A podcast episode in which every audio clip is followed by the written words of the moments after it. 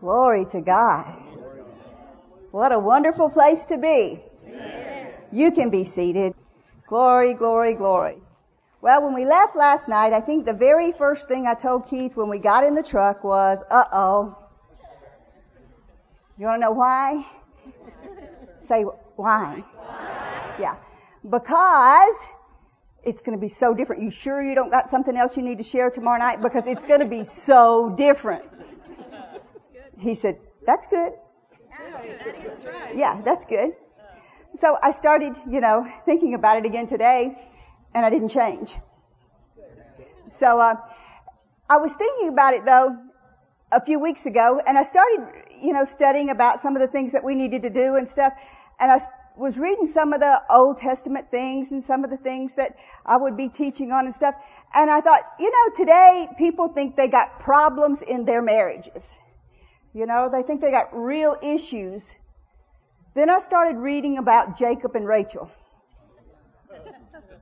You think you got problems. You was run off from home because your brother wants to kill you because your mama lied to your daddy. And you can't go home. So you're working for your uncle that treats you and tricks you and then you marry his first daughter and she runs around continuously trying to make you love her. Everything she does, okay, I'll have this baby so he'll love me. Okay, I'll have this baby so he'll love me. Okay, I'll do this so he'll love me. Now men, tell me. That would make you real happy, right? Talk about a stalker, it would almost feel like a stalker. Constantly. And then you work another seven years and you get the other daughter and they love each other so much, the two sisters, no, they fight like cats and dogs and they try to prove who loves him the most. And then one day they go out into the field. He's been working so hard this day and he's working for his lovely uncle that tricks him all the time. And he comes in that night and he just wants to sit there in front of his recliner and have his dinner. And she says, Oh no, honey, you can't do that today. I sold you to Leah tonight for these wonderful mandrakes. You go be with her, and I'm going to sit here with my mandrakes. And you think you've got it tough. I mean, that's how his life was. He didn't know what was happening from day to day. So I thought, okay, Lord, what am I going to tell about? Am I going to tell about the troubles, or am I going to tell about the good things, or am I going to tell about how to get past things, because I know the past few years here in the church, we have had more issues about marriage than probably other than people wanting money, which you always have when you're a church, than anything. Marriage, marriage, marriage. And the thing about it is, I think that bothered us the most was, it was people that knew the Word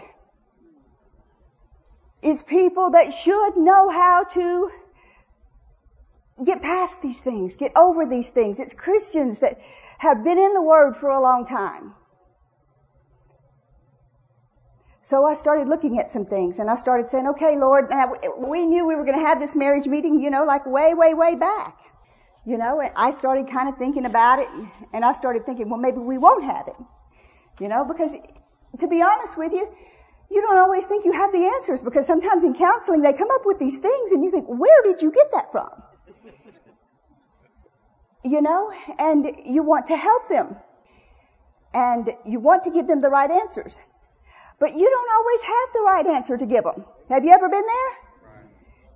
How many of you ministers don't always have the right answer to give them in their marriage? Yeah, they're raising their hands. You want to help them, but you don't always have it. And you want to tell them, and they walk out and they're like, you know what to tell them, but you know they're not going to do it, and the other one is doing just the opposite. You know you can't make them do it, and so there you have it. You're not fixing it for them. And so your heart yearns for them. And if there's anything that I want more than anything, if you've been around here very much, this is an area that just, oh, it just eats me on the inside sometimes because I think about these people and they're hurting and you know how much they're hurting and you want them fixed. Because it's not fun to hurt.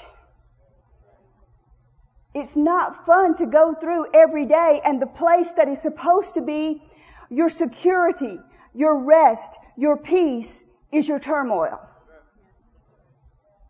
It's not supposed to be that way. And there's supposed to be answers. And there's supposed to be solutions. And we're supposed to have them. Right?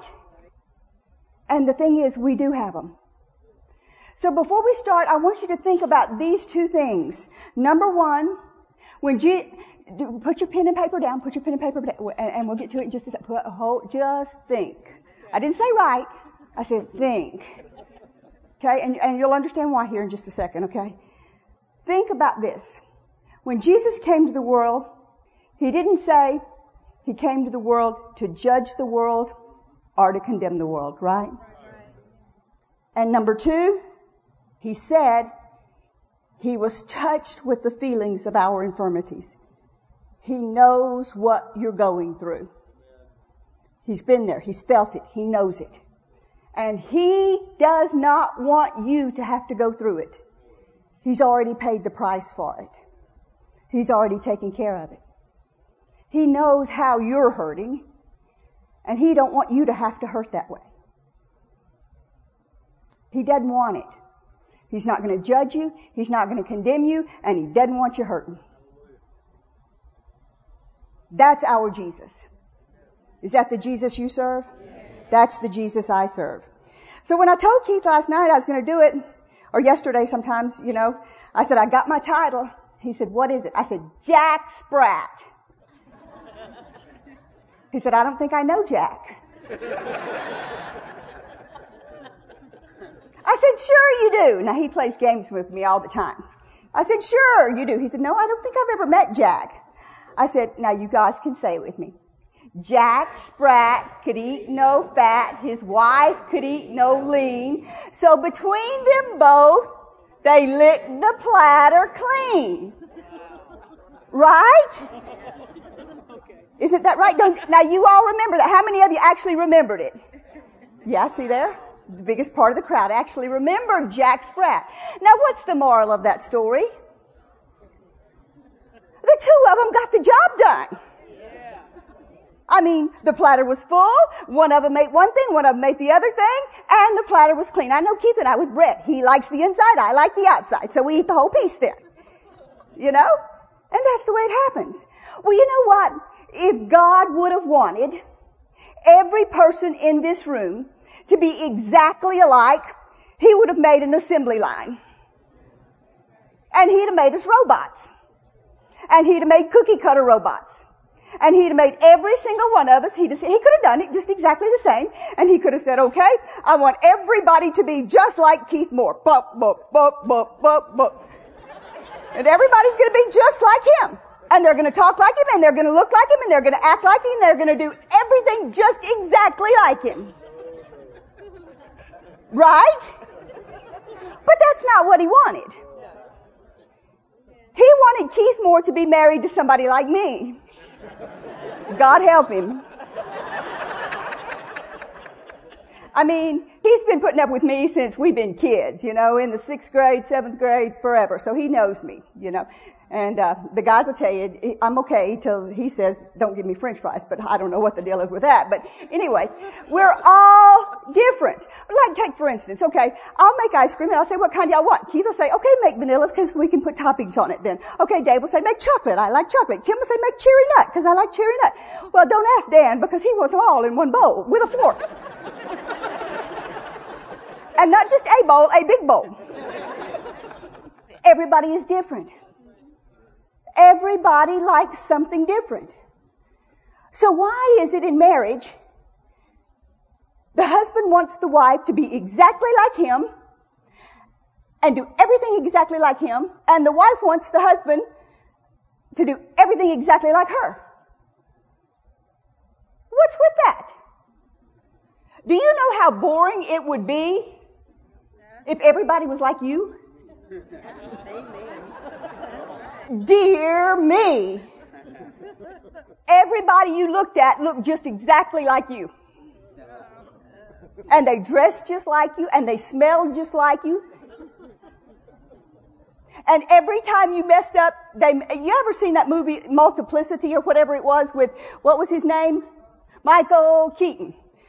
It was on years and years ago, you know, and he kept cloning himself. I think that's exactly what would happen. The more of us that he made, the more dwarfed and messed up and everything somebody would get. Because we are not made to be exactly alike. God never intended for that. He never intended that we think exactly alike. And I tell you what I found being with the guys in Florida. Do you want to know? They don't think like girls. They do not think like girls. They do not eat like girls. They do not work like girls. Sometimes I have to say, okay guys, think blonde for five seconds. because they don't think the same as girls do. They think different. And if God would have wanted boys and girls to think exactly alike, He would have made us think exactly alike. But He didn't. He made me be emotional sometimes. And Keith has to put up with it. Bless his heart. And he made him be strong and, and the leader and and I have to put up with it. it's true. We are who we are. But God intended that. He didn't want us all exactly the same. He intended for us to be different. So don't go through life and in your house trying to make your wife and kids be exactly like you. And make them think exactly like you think. There's a reason their mind is different than yours. God gave them a different one. If he'd have wanted, to, he'd have attached them together. Okay, they're thinking this. No, no, they're thinking this. Oh, no, they're thinking. He didn't do that. He's big God. He could have done it any way he wanted to do it. But this is the way he chose to do it. And he chose to make us different. For reasons. So that one could eat fat, one could eat lean. They could lick the platter clean. If I had a title tonight for the message, I was thinking about calling it, you know, you've heard the stories, modern day Bonnie and Clyde. You ever heard that? I'll tell you in just a minute what the title will be. Right now, what I'd like for you to do is listen to what the subject's going to be, then I'll tell you the title. Because I may scare you. So hold the hand of the person next to you. Not that one, that's your wife or husband. You might not like it when I do that. You better get the other person. When I asked God, I said, how do we fix all these messes? That's what I call them messes, because that's what most of it is, messes. He said it's in the Word. So I went back to the Word. And I started looking again. And I like to start in the New Testament because that's where we're supposed to be. So I read everything pertaining again to husbands and wives in the New Testament. And I wound up here. Are y'all ready? Are you holding on to somebody? I'm telling you, hold on. this is what we're going to talk about. Wives, be subject to and submit. Husbands, love as Christ loved. That's the answer. That is the answer. The answer. But before we get to the answer, I want you to notice one thing.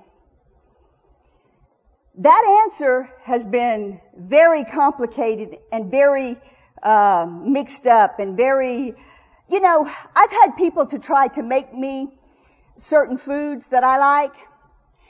And um, I remember the first time I tried to have this person make me cornbread. It didn't turn out the way that my cornbread turns out when I, first time I made it. And the first time my mother-in-law tried to make me make cornbread, you couldn't eat it. And the first time a person tried to get me to make biscuits and they showed me over and over again, the dog couldn't eat them. the dog tried to eat them and played with it like a ball. it was so hard.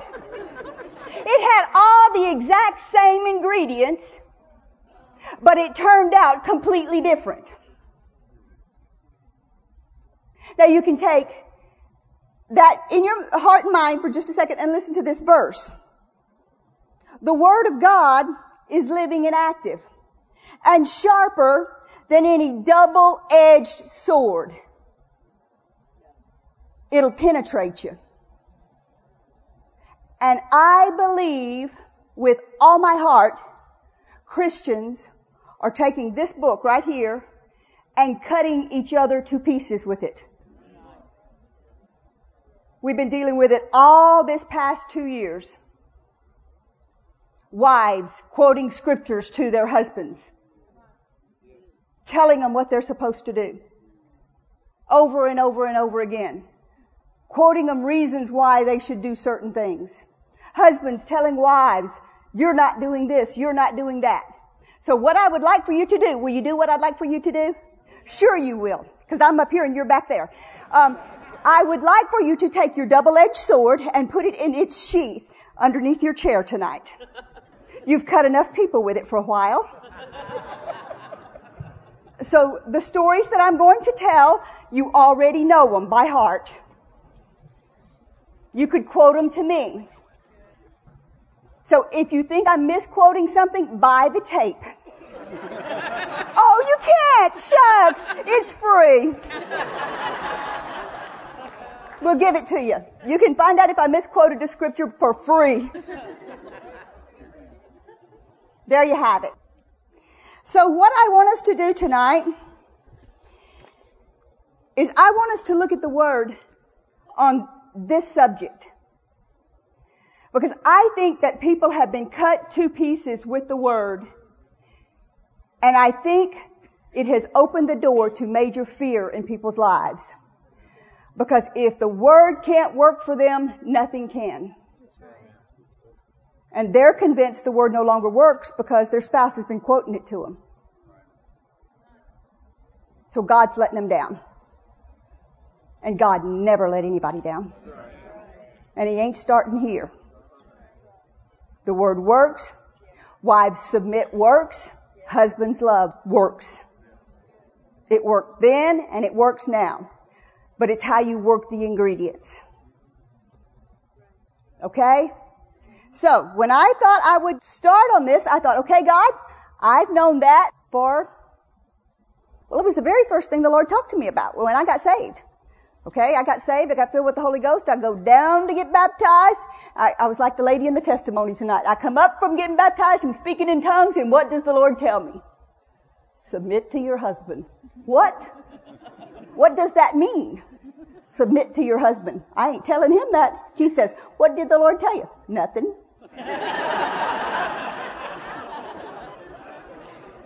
Nothing. I didn't tell him for probably weeks. Nothing. Did I? Weeks probably.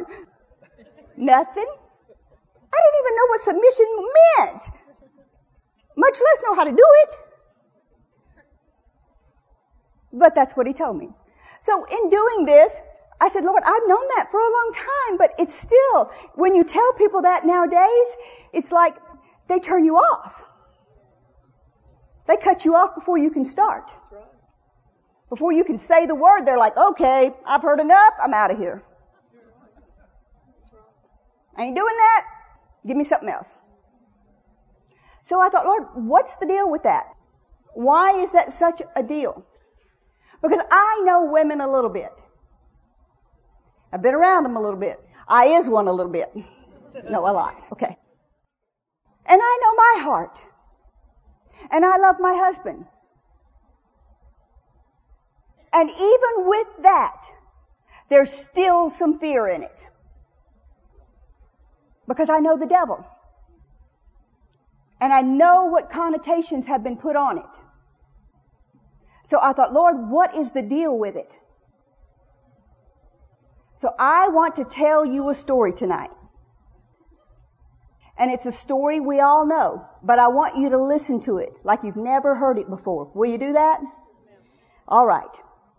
First Peter tells us, it says, well, it says, after this manner, in old times, the holy women also, who trusted God, adorned themselves, being in subjection unto their own husbands, even as Sarah obeyed Abraham, calling him Lord, whose daughters you are, as long as you do well and are not afraid with any amazement.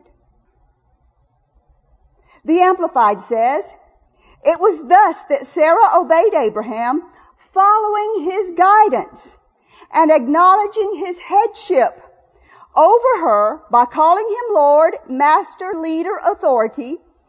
And you are now her true daughters if you do right and let nothing terrify you and not give way to hysterical fears or let anxieties unnerve you. Now why is that in there? Mixed in with that. Fears and unnerving you. Because that's exactly what the devil intends to happen when women hear about submission. And normally I talk about some of this stuff just with the women, but I want us to cover it in such a way tonight that I think everybody's going to be clear on some things. I think it's very, very, very important. Men, do you want your wife in fear? Absolutely not, because if she's in fear, she ain't gonna do it. It'll never happen. It'll never happen. She may do it for a little while, but then there's gonna be a divorce. Right? So we don't want that. So let's start. And I'm going to tell you a story. When I first started doing this, I looked back at this and I decided, at Rhema there was a class and it was called Old Testament Men of Faith. And I started studying the Old Testament before I really got to this part. And I have decided now that Abraham is my faith hero. Bible faith hero. He's it. He may be yours before it's all said and done. When you see some things. He is a man of faith. And that's the title. Abraham, man of faith. Modern day Abraham and Sarah, not Bonnie and Clyde. Okay? So let's look at it. But let me read you this verse before I get started. I think you'll like it. Genesis 24, 1. And I would like for you guys to put it on the screen in the NIV. This may be the only verse we put up.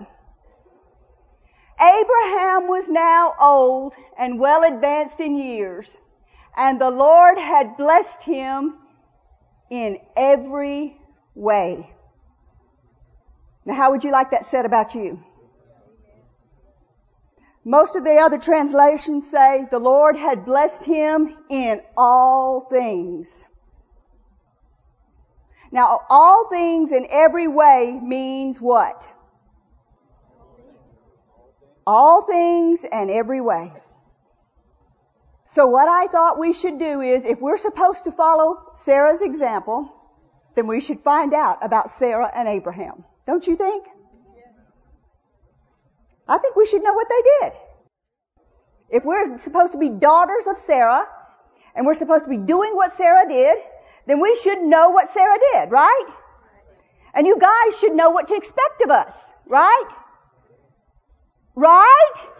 Now don't go to sleep now. The bedtime story is not over yet. It's not even started. So don't go to sleep yet. So I'm going to do this, and I taught Keith a new trick today, and he was pretty impressed. I must tell you, he was impressed. Weren't you impressed? Yeah, he was impressed. Okay. I got my iPad out.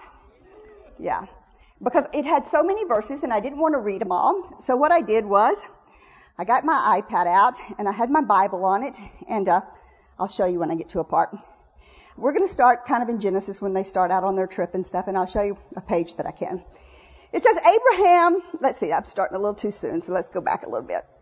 Let's see. We'll start here in chapter 12. You don't need your Bible or your sword. We'll start here. Abraham went out and he took his wife Sarah and his uh, nephew Lot and all of his possessions that he'd accumulated and they traveled. Ladies, say it. And they traveled. They traveled. Yeah. Got it? All right. So they traveled. And then it wasn't very long. Here they go again, verse 9. That was verse 5. Verse 9, it says, Abraham set out again and continued. So guess what? Ladies? They traveled. Okay? So then in verse 11, says, um, now there was a famine in the land and Abram went down to Egypt to live for a while. So that means what? Yeah. Um, because the famine was severe, and as he was about to enter Egypt, he said to his wife Sarah, uh, "I know you are a beautiful woman. No, I know what a beautiful woman you are. And when the Egyptians see you, they will say to you, "This is my wife. Uh, this is his wife," and they will kill me and um, let you live. So say, "You are my sister." so that I will be treated well for your sake, and my life will be spared because of you. Okay. Let's start. Are you ready? Let's look at that.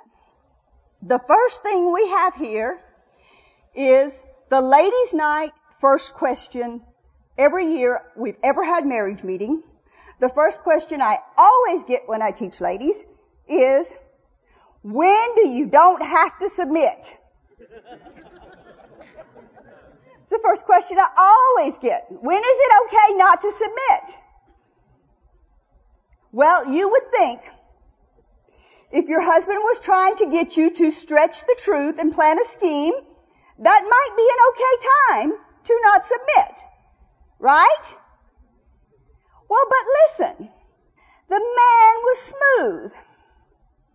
He didn't say, now we're going into Egypt here.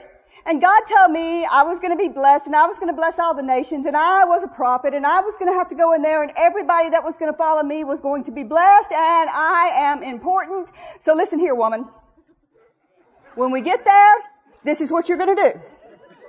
You're going to tell these people that you're my sister and everything's going to be good and they'll take care of me and you just do it, alright? No, no, no, no, no. He goes. Hey, Deb, you one good looking woman. You know that? When all these guys see you, uh huh, they're gonna fall all over you and they're gonna kill me because they're gonna want you because you're so beautiful. Now that's a sharp man. Ladies, which one are you going to fall for? Huh? He said nothing about his place. I mean, the thing was here, he said, listen to what he said. He said, um, they'll kill me. He said, say you're my sister and I'll be treated well for your sake. But no, all he did was tell her how beautiful she was and how wonderful she was. The man was smart. He didn't put it there because of everything he needed and who he was and he was king and he was prophet and he was this. He told her how wonderful she was. And he got exactly what she wanted. Now don't get me wrong. The woman was gonna come out okay. She was gonna, let's go on. Verse um, 19 says um, he's with, she's with the Pharaoh now. All the Egyptians tell about him. Now you know you gonna you got to be a pretty wise man when you say your woman's so beautiful that you're going to wind up with the king. That's a smart man. So she does wind up with the Pharaoh, and she's there with him. Ladies, when do you not submit? Can God spare you? What happens in verse uh, 19? It says, um, he says, why didn't you tell me she was your sister? I almost took her to be my wife. Was God able to stop what was about to happen because she submitted to her husband? Yes. Was he able to stop it? He absolutely did. He stopped her marrying the Pharaoh. He stopped her getting in bed with the Pharaoh. He stopped everything that was about to happen because she did what Abraham told her to do. Whether he smooth talked her or not, well, that's a, a different story. But anyway, let's keep going here for just a minute. We're supposed to be finding out about them. I told Keith I was going to do an expository sermon tonight. Do you know what an expository sermon is? I didn't know either for a long time, so. In chapter 15, we go on and we hear about Abraham, and it says, Abraham believed the Lord, and it was credited to him as righteousness. That was in verse 6, but listen to what happened in verse 8. It said, Abraham said, Sovereign Lord, how can I know that that's going to happen? Now wait a minute. This is a prophet of God. This is a man that is hearing from God and doing what God tells him to do, but yet and still he's still questioning God. So can you be a strong spiritual person and still have a doubt? Can your spouse be a strong spiritual person and possibly still wonder sometimes if something might not be right? Still question it? Still try to find out more information? He did. Because he, uh, it was counted to him because he believed, but then right after that he's still questioning. Okay, here comes the fun part. Chapter 16. It says, now Sarah, Abram's wife, had borne him no children, but she had an Egyptian slave named Hagar. So she said to Abram, the Lord has kept me from having children. Go sleep with my slave. Perhaps I can build a family through her. The next part's kind of funny to me, but anyway, Abraham just agreed to what Sarah said. Ten years of being there. Ten years of baby showers. Ten years of disgrace of not having kids. Ten years of everybody else having kids. Ten years of playing with everybody else's kids. Was eating on her. She was ready to have kids. She was going to do what all women do. I can take care of this. It's gone on long enough. I can fix it. All the women are going, they're looking at their husbands. They don't want to really shake their heads, but they're going. Most women only put up with things for so long and then they're doers. They'll do something about it. They'll take care of it. They'll find a way to do something about it. However it takes, they'll figure out a way. Some husbands are just patting their wife on the shoulder. It's true. That's what women are. That's one way, the reason God made us this way. The man is the head, the overseer, he gets ideas, and the women get to it. We, I have gotten in trouble more times than I can tell you. I say trouble, but just, oh, y'all move too fast, Bill. Keith will get an idea and he'll ask us about something and we've got it done, buddy. He'll say, I just had an idea. I didn't mean for y'all to do that. But hey, that's what we do, is we do. Well, that's what she did. Her pride got in the way and that's what she did. She's going to fix this. She's going to make it work some way or another. She's going to make it work. If it means sacrificing her husband, so be it. Now he didn't complain too much, get you, but you know, she did it. She fixed it. She took care of it. They get, women have a tendency to have what I call take charge itis. Now I've never had it. And I've never lied either. But that's a woman trait. And I, you know, it's, we're gonna get it done. You know, but you gotta rein it in sometimes. It's like Keith has to get the reins and say, come here, horsey, whoa. But that's why he's the head. because he sees the big picture. I'll be honest with you, this thing in Sarasota has about eaten my lunch moving so slow. It's like, okay, God, come on. I'm about to be like Sarah. Come on, I can make this work another way. Dan's with me. I'm, he's not a woman, but he's with me. I'm telling you what, he's about ready. we can make this work some way or another.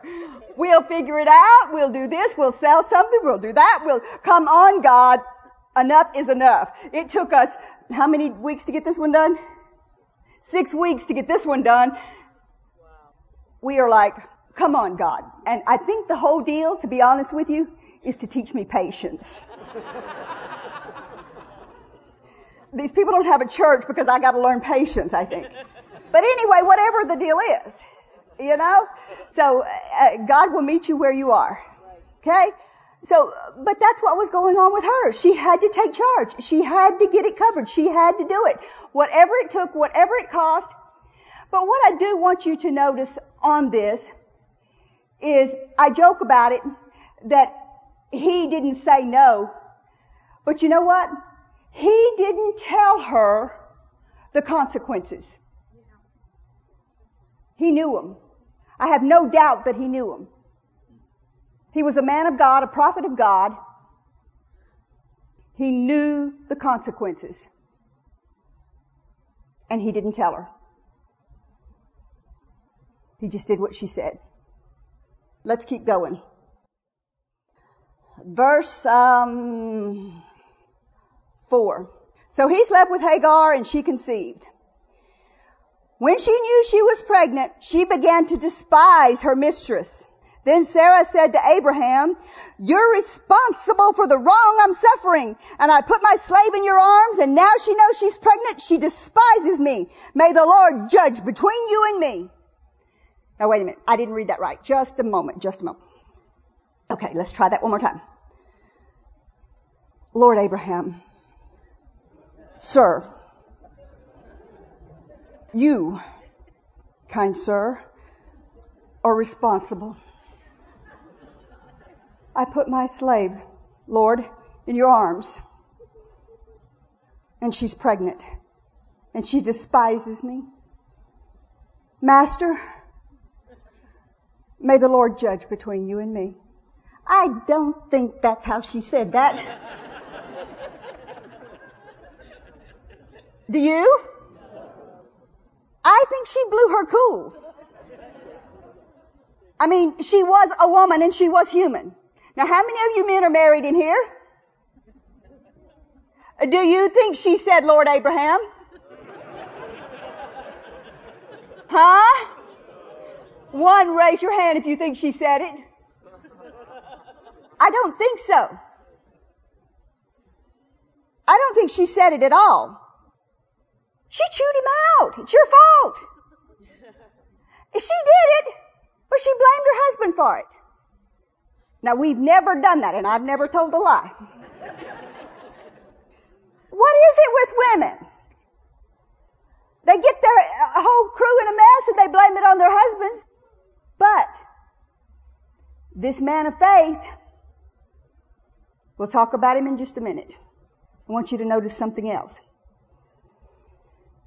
Her stinking pride messed stuff up. It messed it up bad did. But Matthew 7 1 says something. It says, don't judge, don't criticize, don't condemn. Why not? Because if you do, you're going to get judged. You're going to get criticized. And you're going to get condemned. There is only one person that has a right to judge us. And that's the Lord. Do you know why? He's the only one that truly sees your heart and sees what's in there. And sees and knows what's going on. In doing this study over the past several months, the Lord showed me something that I had never really seen before. And I got excited about it because I thought, you know what? It's an answer for women so much. And I thought, it's it, then I realized I told the guys, it's been a few months ago, I told the guys, I said, it's an answer for men. Let me tell you what it is. No one will be judged with their spouse. God will not judge. You look at how quiet it got. I got proof. Several of them. God is not going to judge Deborah because of what Dave did or Dave because of what Deborah did. And he's not going to reward Deborah for what Dave did or reward Dave for what Deborah did. Or the same thing with Dave and Kim, or the same thing with me and Keith, or the same thing with Dan and Shireen. So if you want to be a rebellious husband and think you're going to get your wife's rewards, forget it. Or if you want to be a rebellious wife and think you're going to get your husband's rewards, forget it. Ain't going to happen. Let me show you something. Um, the first place that I saw this was the first place there was a mess up with Adam and Eve. God did not just talk to Adam. Listen to what he did. First, and the Lord God said to the serpent, you're going to go on your belly. Remember? And unto the woman God said, I'm going to greatly multiply your sorrow. And unto Adam he said, you're going to not eat unless you work the ground. He judged all three of them separately. He didn't say, Adam, you were the head, and I'm holding you totally responsible for what happened here. He judged Adam, he judged Eve, and he judged the serpent. He judged all three of them. You want to hear another one? What happened at Sodom and Gomorrah? You remember the story? See, I told you you didn't need your Bible tonight. You knew these stories. What happened to Lot's wife? They all came out. He says, don't turn back or you're going to turn into a pillar of salt. What happened? Did all of them, the wife, the husband, the wife, the kids, all of them turn into a pillar of salt? Who got judged? The one that was disobedient. Now you want to hear the best one? New Testament. Ananias and Sapphira. And let me give you a really good thing about this one. Okay, they're standing there. Here's Ananias. Did you pay this much for the, did you get this much for the land? Yes. Did you sell it for this much? Yes. Did you give all that? Yes. Don't. Haul him out. Here comes his wife. She was taking long to get her makeup. Maybe she didn't have it. She had to go to the store get it. So I don't know what happened. You know. Anyway, she was late. Did you get this much for the land? Let me show you something I never saw till now. Recently. She was not asked that question in front of her husband. Where he could make eyes at her. Where he could tell her what to say. Where she had to be condemned or she was going to feel guilty because he told her to do something? She was asked that question where? All alone. And she was also judged. All alone. So, this brings me back to my point. Right here. Go back to it. It says, I put my slave in your arms, and now that she knows she's pregnant, she despises me. May the Lord judge between you and me. That's the only person that needs to judge in your marriage. I went to the dentist the other morning and I came home and I told Keith, we were talking about some marriage things and I said, you know what? I said, um, I was sitting there in the dentist chair and they were cleaning my teeth. And I said, and the girl said, man, your teeth look great. They look really good. There's no problems. Everything's good. He's just going to come here and check you and then you can go. And so he, you know, she's got them all done and I'm laying there just waiting, thinking about what I'm going to do and this week and the meeting and stuff like that and getting ideas and stuff. Well, he comes in there. He's got these super magnifiers. You know what I'm talking about? He's got this other little magnifying thing. He goes in there and he prods around and he looks and he prods and he says, oh, this filling's just a little bit loose. It's, oh, this just a little bit loose. I thought, no, come on. Why? Because he got in there magnifying everything, looking at it so intently, trying to find a problem. That was his goal. He was going to find a problem. That was his job to find a problem. And I thought, man, if we could just realize this in our marriages. It's not our job to find a problem. It's our job to help each other and lick the platter clean. It's our job to find the benefits in each other. It's our job to glory in each other. It's our job to find the good in each other. Well, so you can't do this. Well, I can. Well, you, you don't do this very good. Oh, well, that's okay. I can do it. Well, you're not any good at that. Well, I can do it. What did the word say? Why did men need a woman? So women, why are you fussing at them? God already told us they needed help. Duh!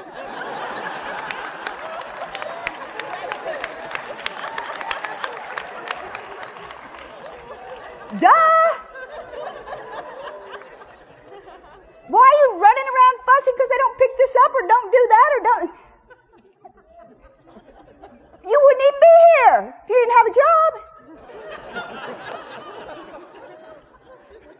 Right? You wouldn't have even been created. Right?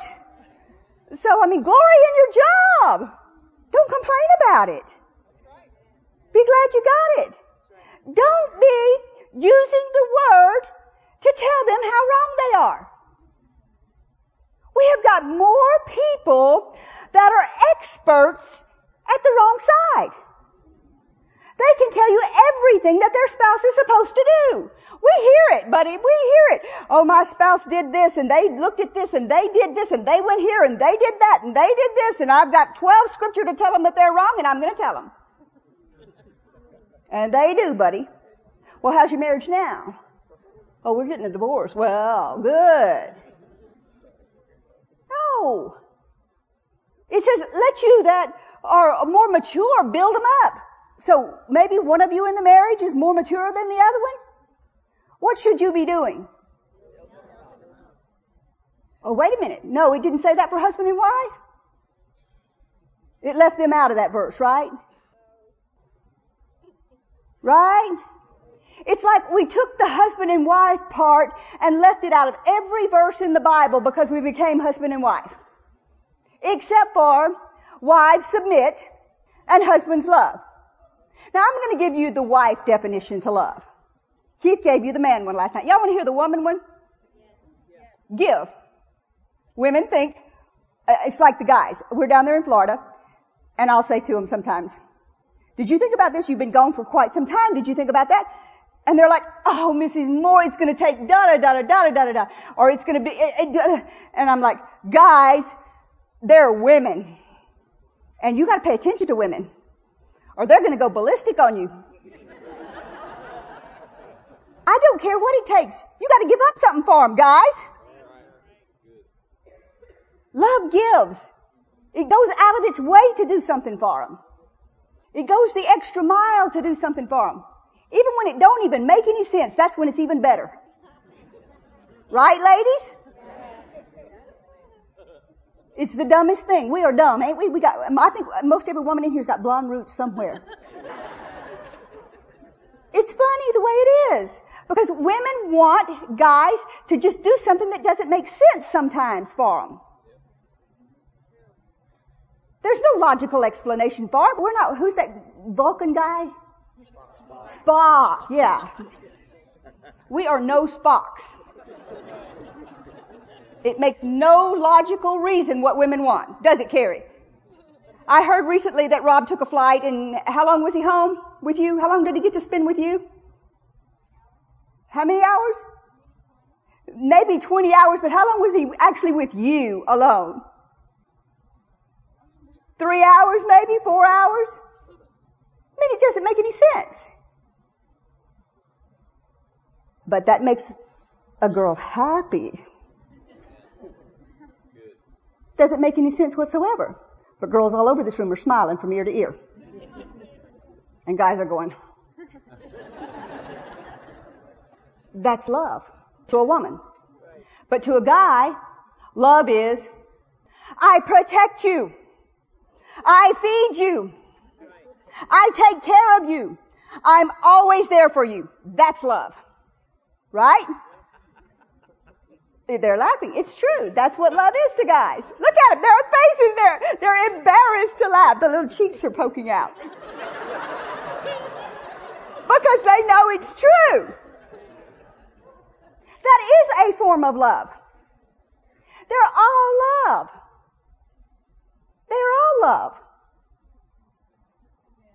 But we shouldn't all try to think the exact same, and we shouldn't try to judge each other for what one's thinking and what the other one's thinking. God didn't put us here to judge and nitpick each other. He put us here to find the good in each other. And you found it at one time or you wouldn't be sitting here together right now. Okay, so let's go on. Let's see if we can go on if I can get my thing back on here. Let's see. Alright. Now here comes the really, really good part. Not only did he not tell her no on the first part, this is where he becomes my real faith man, my man of faith and power. Verse 6. Your slave is in your hands. Do with her whatever you think best. Now let me ask you guys a question. How many of you would be strong enough to have had another wife. She's got a baby on the way and you can tell your first wife, go beat the pudding out of her if you want to. Whatever you want to do, everything's going to be okay. Do whatever you want to do. I'm not saying a word. That's a faith man. I told you he's going to be your faith man before the night was over. That is a faith man. And the reason I know he's a faith man is because of the results that follow. Let me finish reading to you. So, Sarah mistreated Hagar. And she fled from her. But immediately, immediately what happens? The angel of the Lord found her near a spring in the desert and said to her, Hagar, slave of Sarah, where have you come from and where are you going? I'm running away from my mistress. Then the angel of the Lord told her, go back to your mistress and submit to her. And the angel added, I will increase your descendants more numerous than you can count. And the angel also added to her, you're pregnant and you're going to give birth to a son. You'll name him Ishmael. And the Lord has heard of your misery. Well, now let me ask you a question. Do you think Sarah was praying for her to come back? Huh? Absolutely not. She wanted her as far from the east as to the west. She never wanted to see her again, much less that baby she was going to have. Who was praying for her to come back? Abraham. He was a man of faith. He never said a word. He said, do whatever you have on your heart. And then he got in faith. He used his faith as the tool that turned the situation around. And she came back. And Ishmael came back. And he got to see his son. Right? I think it was a really good thing. This I thought was a very interesting thing as I was reading along. The Holy Ghost brought to my attention. I thought, yeah, you go. Now when Sarah jumped on Abraham and didn't call him Lord, didn't say any nice thing to him, what I would call they had a little spat. I don't know what you'd call it, but they had a spat, alright? You know what didn't happen? Abraham didn't go broke. because they had marriage troubles, they didn't go broke. They didn't open one door and all of a sudden fling the other door open. Because they had a spat. The devil says, oh, you're fighting. Oh, so attack, attack finances, attack finances. No. And that's what's happening to half the marriages in the church today. So they have a little spat and the devil comes in and says, oh, condemnation, spat.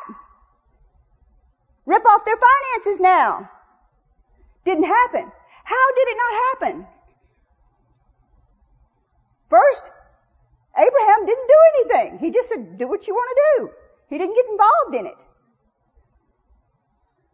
But number two, they didn't open a door to it. Wasn't there. They still had their money. I thought that was really good, don't you? I mean, the devil can't steal if you don't let him steal. I mean, we've let, opened the door for one thing for the marriages and then we turn around and open it right for the finances. One right after the Okay, have this devil. Okay, you might as well have this too. You can have them both. Then, the story goes on. Let's see here. Um, the Lord tells them that they have to be circumcised. And um, then we get to, um, let's see what chapter this is. I Don't want to tell you wrong. Somebody may be checking me out here. Genesis chapter 17. And it says in verse 17, Abraham fell face down and he laughed and said to himself, Will a son be born? They're telling him, he's telling him his son's going to be born to a man that's a hundred years old. Will Sarah bear a child at age 90? And Abraham, Abraham said to God, if only Ishmael can live under your blessing. So he's still counting and wanting Ishmael. Um, what is amazing to me here, and I know it'll be amazing to most of the women, is um, Sarah later on laughs, and what happens? We'll find it. Hang on to that thought, okay? Um, listen to this next part, and this will really, really help some of you. It says, and as for Ishmael, I have heard you. What has he heard? What did he hear about Ishmael? He heard his prayers. He heard his faith. Listen to what happens about Ishmael. And this is really going to help some people on the internet and in here. Listen very carefully. I will surely bless him. I will make him fruitful. I will greatly increase his numbers. Uh, he will be the father of twelve rulers. I will make him a great nation. Uh, but my covenant I will establish with Isaac, whom Sarah will bear to you this time next year. When he had finished speaking with Abraham, God went up from him. And on that very day, Abram took his son Ishmael and all those born into his household and brought him and his money that he'd bought with money and they had him all circumcised. The thing I want you to get here, and it goes on and tells what happened to him, and um, that he was in his household and he prayed for him. Every time that something happened with Ishmael, what happened to Abraham? Did he talk to Sarah about it? Now let me make a point here. There are magnitudes of families today that are living with separate lives. You've got a wife, former wife here with kids. You've got a former wife here with kids. You've got kids over here or kids over there. And people are concerned about those kids. They're concerned about what's happening with these kids. And you've got a new wife that's bitter about that old family. Just like Sarah was. I would make it a suggestion to you. Guys, girls, whoever it is, don't keep bringing it up. If they're not with you, if they can't be with you, if they can, get them with you. You're still their father, you're still their mother. But if they can't be with you, then do what he did. Get in faith that they're going to be okay.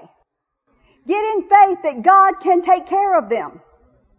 Get in faith He will take care of them. Because He did Ishmael. For what reason? Because Abraham was a faith man. There's kids out there everywhere and they're doing without their parents, but they don't have to do without God and the protection of God in their lives because their parents, God will still hear your parents. He still hears your prayers whether you're with them or not. You don't have to be with them in the same room or in the same continent or in the same state. He'll still heal your prayers and he'll still be moved by faith. And he can protect them and he can do for them. Um, let's see what else I had here. Um, the three visitors came. He says, uh, Lord, if I found favors in, your eyes, uh, do not let your, the visitors are saying this, don't let your servant pass by, but bring a little water and, uh, let us wash your feet and you rest under this tree and let me get you something to eat so that you can be refreshed when you go on your way. And, uh, I, your servant, will come and do this for you. And very well, they answered and said, so wait a minute. Listen to this next part. So Abraham hurried to the tent and he told Sarah, uh, get three sheaves of the finest flour, knead it and bake some bread. Then he ran to the, and selected the choice tender calf, and he gave it to the servant who hurried and prepared it, and then he gave some of the curds and the milk and the calf that had been prepared and set these before him while they ate and stood under the tree. Sarah prepared food for them. But what I want you to notice is, it says that he ran to the herd and selected a choice tender calf and gave it to the servant. This means, which we already all knew, the man had servants, correct? He could have just told the servant to go select the calf. But he didn't. Keith taught a sermon recently about people acting like divas, not doing anything themselves. People being too high and mighty and not doing anything. Listen to our example, what he did. It says, he ran to the herd and selected the calf and gave it to the servant who hurried up and prepared it. Then he brought some curds and milk and the calf that had been prepared, and he set these before them. Now wait a minute. In today's society, that's not kind of how it's done. Especially if you're the main person. But that's what he did. Now do you see why so much confusion has been creeping into the church about Sarah calling her husband Lord and Sir. There's been these ideas of the way things were. There's been this misconception that maybe Sarah never blew it. Maybe Abraham was demanding. These things are not true. And it puts people in such a state and such a frame of mind that they're trying to get to a place that they can't live. So you live in a, I can't do it anyway, so why try? And it never was true to begin with. It was a fantasy as Keith was talking about last night. That wasn't who Abraham was. The Bible never said it was who he was. We just read over it and interpreted it our own way. He was a rich man. He was a very rich man. And he got up all this stuff and went in there and got a calf and fixed the things and brought it out and did the things. And that was probably why he was a rich man. He didn't just order Sarah around, you do this, you do that. You do what's on your heart. He didn't, when she had decisions to make, sit down and quote her scriptures and tell her everything that she was supposed to think and everything that she was supposed to do. He knew that she had a mind of her own. And if she messed up, they dealt with it. He wasn't constantly telling her step by step by step by step what to do. I think most men think they want a Proverbs 31 wife, but have you noticed she buys a field, she considers a field and she buys it. How many of you men would just let your wife go out and buy a field without even talking to you? Duh. I don't think so. I mean, we've warped our minds into thinking that Christian marriages are supposed to be these things that are unattainable. And so we're going through our lives defeated and hurt and discouraged. Because we can't attain to something that God didn't intend. It's not who He intended us to be. So Sarah jumped on Abraham. He was a man of faith. He didn't get huffed up about it. He said, do what you want to do. Let's keep going. This is verse um, 10, I think.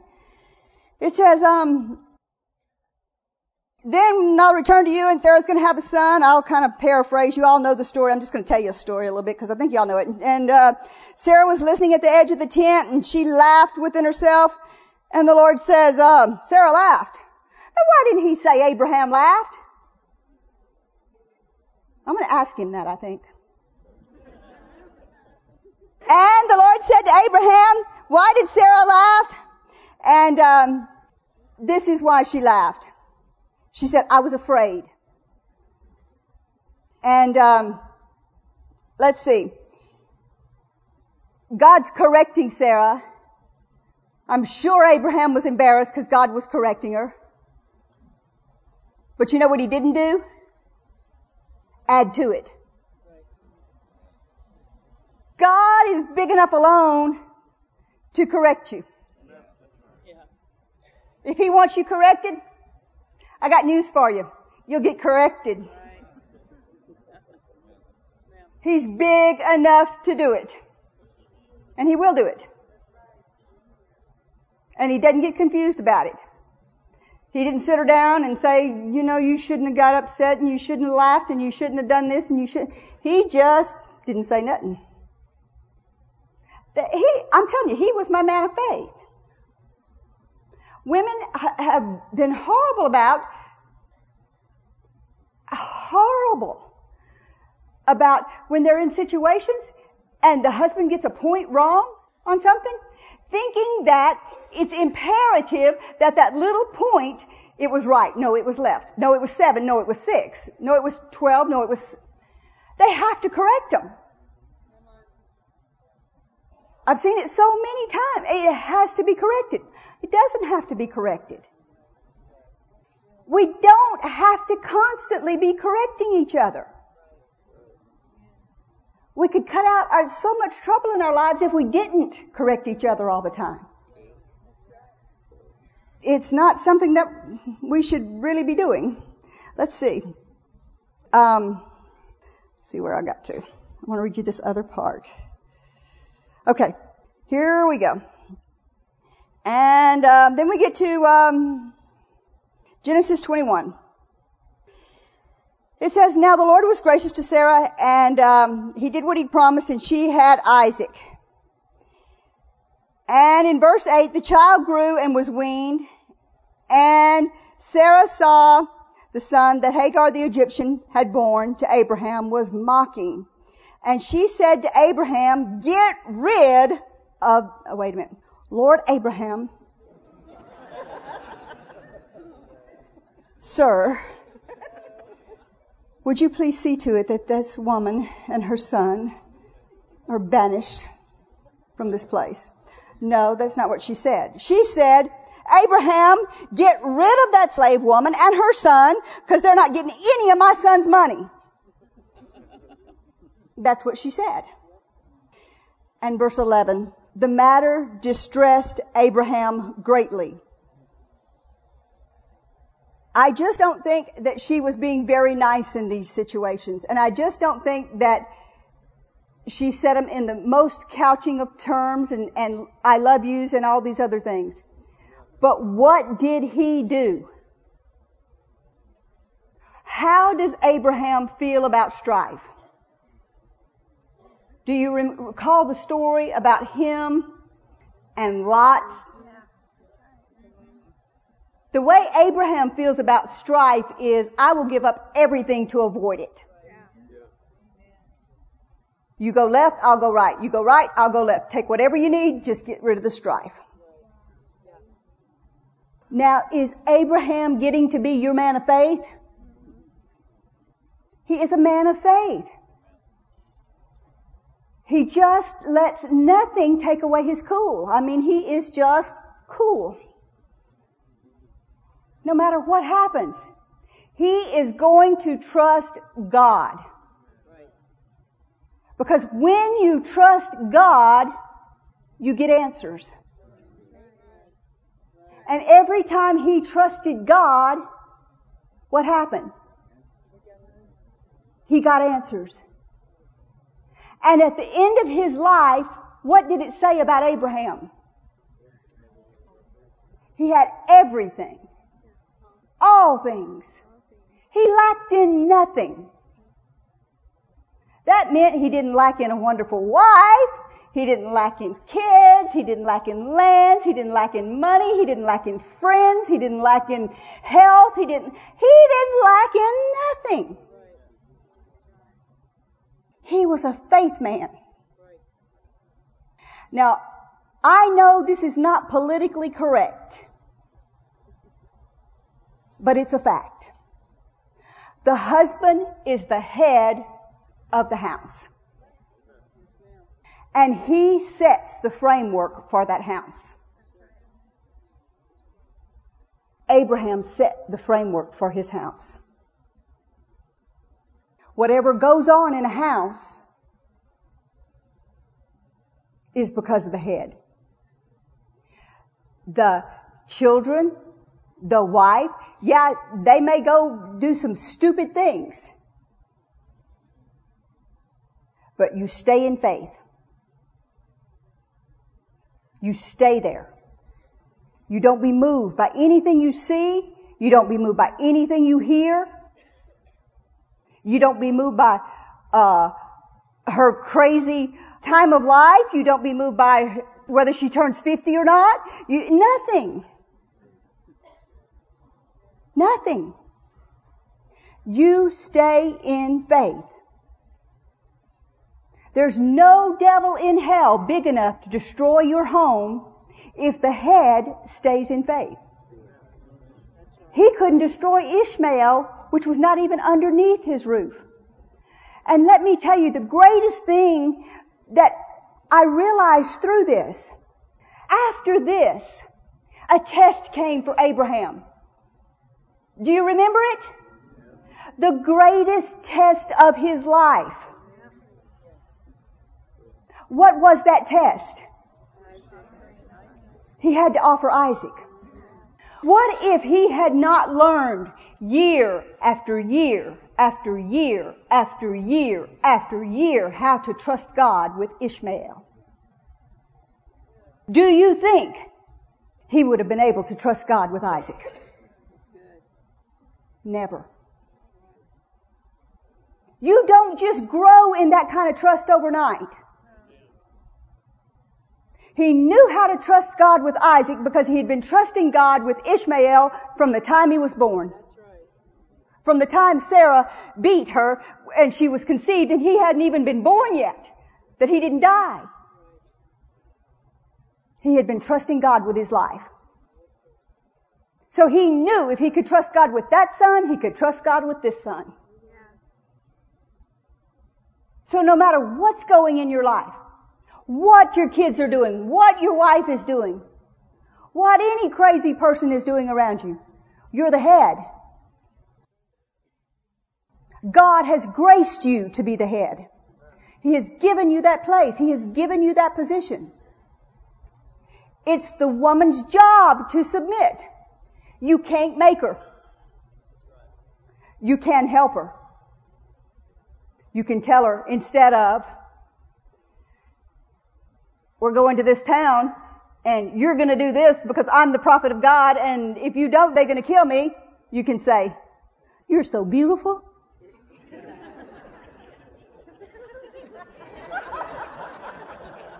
All these men are just going to fall over. You know, he did that that time and he did it again to Abimelech. And then not only did he did it, but his kids did it. I mean, they got away with it. I mean, the man was smooth. But look at where it got him. He knew when to talk. He knew when to pray. Do you think he told Sarah when he was taking Isaac to offer him up? Absolutely not. Guys, there's times when you shouldn't tell everything, you know. I don't think I'd have been okay with it if Keith would have come to me and said, hey, we're taking the boy up and we're going to offer him as a sacrifice.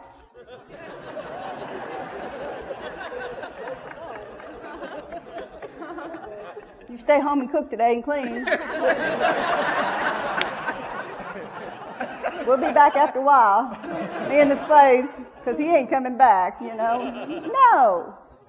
I know he reckoned him as alive, but you know, he did question a few other times. He could have questioned, you know. He was a man. There's just some things, guys. I tell Keith all the time. He's telling me we're believing for this or we're going to do this, and I and I just go, whoa. I just hold my hands like that and turn my head. I go, whoa, enough. I, I don't need to hear any more right now. Whoa, enough. Don't I? I just, I'm like, okay, believe for it. Enough. Because I don't. I know where I'm at. And I've had enough. I can't believe for another thing. I'm like, okay, enough. Guys are made to handle the big picture. They are made for that. Us women, we're made to get this thing done. Let us get this thing done and off our plate, then we'll be ready to handle the next thing. And I'm not, you know, we're just different personalities. Maybe I'm not putting all women in one category. You may think you're the greatest big picture person in the world. Well, okay. Be that. And you may, guys may think they're the greatest detail person in the world. Great. Be that. I'm just saying as a rule. That's kind of the way it is a lot of times, you know, and, and, uh, I don't always want to know the big picture. And I guarantee you Sarah didn't want to know he's, she's taking, he's taking her son. So, uh, so, um, Put this verse back up there before I go on to something else. Genesis 24 1. I want you to see it with your own eyes again. You men, be faith men of your house. Don't let nothing disturb you. Don't let anything you see, hear, feel move you. This will happen to you. You will be well uh, old and well advanced in years. And the Lord will bless you in every way, in all things. There's one thing that I think we need to know and realize. There's something that I think was very important that Abraham did, and I think it's something that we as Christians have an issue with, because I know we deal with it a lot. And it's in Ephesians. I think one thing that will really, really help us, I'm a very practical person. I like to, okay, Mrs. Moore, we understand that. How do we put it to work here and now? Okay, what can we do here and now? Okay? And I asked the Lord about that and he said, you remember Paul? I said, yeah. He said, what did he do with that serpent? He shook it off. And it meant nothing to him. That's what we've got to start doing with a lot of situations. We've got to start shaking them off instead of magnifying them like the dentist did. We've got to shake them off. That's, let me read you the scripture and you'll understand why. Ephesians, put these up for me, who's ever back there, Tara, King James. Be ye angry and sin not. Let not the sun go down on your wrath, neither give place to the devil. Well, that's good, but let's read it from another translation. Amplified. When you're angry, do not sin. Do not ever let your wrath, your exasperation, your fury or indignation last until the sun goes down. Leave no such room or foothold for the devil give no opportunity. to him. The Living Bible says, if you are angry, don't sin by nursing your grudge. Ouch. I've nursed grudges. I have. I'm not lying. Don't let the sun go down with you, still angry. Get over it. What? Quickly. Quickly. For when you are angry, you give a mighty foothold to the devil. That is his point, guys. That's the whole point. He wants us angry. He wants us upset. He wants us in turmoil. But if we do what Paul did, the instant that a situation arises and we just shake it off instantly, no matter what it is or how bad it is. Now listen to me. If Abraham can let his wife beat the one that's having his baby and shake it off, you can shake off whatever's going on in your house. You can. You can't say it can't be done. He was just a man. He didn't have any special powers. You can. It's just how much flesh do we want to yield to? We can do it, guys. We can get over it quickly. We can overcome these things. And you know how I know? Because when Jesus went down to the pit and beat the devil, he didn't do it for himself. He beat the pudding out of him for me. And I have stomped the devil many a day with that fact. You can't win this one. It's already won. And that's what you've got to do. No matter how loud your flesh is screaming, all you've got to say is, uh-uh, uh-uh, uh. I'm shaking it off. The devil already lost. Jesus already won. I won. We win. And it doesn't matter what it feels like and it doesn't matter what it looks like. Feelings are just feelings. You won. The devil can't have one foothold if you don't give him one. The longer you stay mad, the bigger his foothold gets. The bigger and wider it gets. And it spreads out more and more and more. You know it does. You've been there. You get more distant, more distant, more distant, more distant, more distant, more distant, more distant. Stop it instantly. Shake it off. Push it aside. Don't even give it place like it just almost never happened because he wants you to. And move on. You say, but that doesn't fix it. Yeah, it fixes it if you know that God is going to deal with them. You don't have to. You're trusting in your flesh anyway, and how good has your flesh been doing? It's time to trust God. God's bigger than you are. He made you. And He made that other person that's messing up. You. Got it? Stand up with me, everybody. Glory to God. We are the winners. The devil is the loser. He can't win if we don't let him. We should enjoy each other's company so much. It should be, you know, no matter what's happened.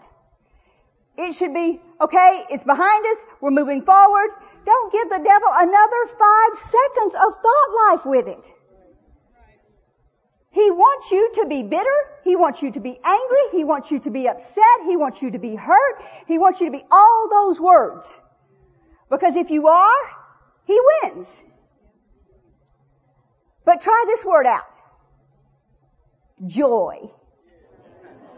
Conqueror.